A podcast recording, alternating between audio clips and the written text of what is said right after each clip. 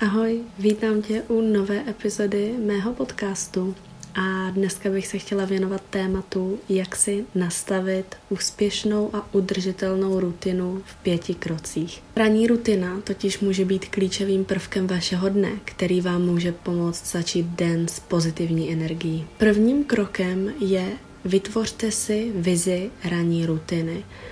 Prvním krokem k úspěšné a udržitelné ranní rutině je, abyste si představili, jak by vaše ideální ráno mělo vypadat.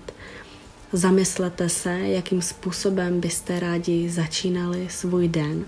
Může to zahrnovat cvičení, meditaci, čtení knížky nebo psaní deníku. Cvičení neznamená, že musíte jít v pět ráno běžet do fitka, ale můžete se ráno jenom 5-10 minut protáhnout. Druhým krokem je stanovit si reálné cíle. Teď je čas být realistický.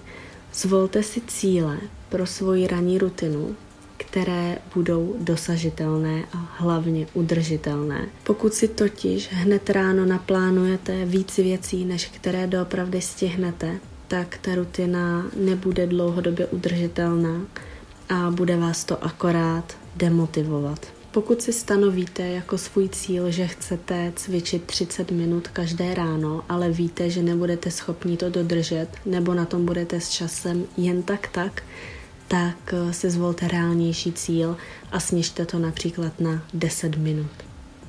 Třetím krokem je vytvořit si harmonogram. Tenhle bod už je praktický. Sestavte si harmonogram toho, jak by měla vaše rutina vypadat. Rozhodněte se, kdy chcete vstávat a kolik času chcete věnovat jednotlivým aktivitám ve své ranní rutině. Dbejte na to, abyste měli dostatek času na všechny aktivity a abyste na sebe zbytečně nevyvíjeli tlak. Čtvrtý krok. Přizpůsobte svou rutinu svým potřebám.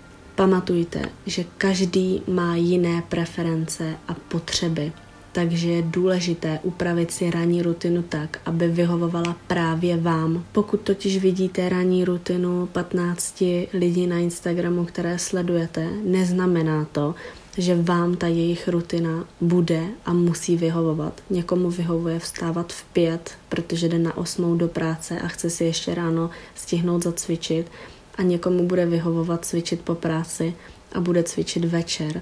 Takže to, že něco vidíte na internetu, neznamená, že to musí automaticky vyhovovat vám. Pokud vám nepřijde například meditace vhodná právě pro vás, tak ji můžete nahradit jiným relaxačním cvičením, jogou nebo například dechovým cvičením. Dbejte na to, abyste se při svých aktivitách cítili pohodlně a motivovaně a nedělali je jenom proto, že je vidíte u někoho jiného. Pátý krok, zůstaňte pružní a přizpůsobujte se. Tady v tomto kroku je důležité nezapomínat na to, že Život je nevyspytatelný a nikdy nemůžeme předpovídat, co se ten den stane. Někdy se může stát, že nebudete mít čas na všechny aktivity z vaší rutiny a je to naprosto v pořádku. Důležité je, abyste zůstali pružní a přizpůsobovali se těmto okolnostem. To, že nějakou aktivitu nestihnete nebo se vám ji prostě jenom nechce například ten den dělat, necítíte se na ní, to neznamená, že se na to musíte vykašlat. Někdy si harmonogram například trochu upravíte nebo zkrátíte některé aktivity nebo je vynecháte úplně, ale hlavní je nestrácet motivaci a pokračovat dál. Také nezapomínejte na to, že nebudete každý den motivovaní a nikdo z nás není každý den motivovaný. Proto je důležité si vytvořit nějakou disciplínu a pokračovat dál. To by bylo pro dnešní epizodu ode mě všechno. Doufám, že vám moje tipy aspoň trošku pomohly. A děkuju, že jste to doposlouchali až sem. Přeju vám krásný den a uslyšíme se příště.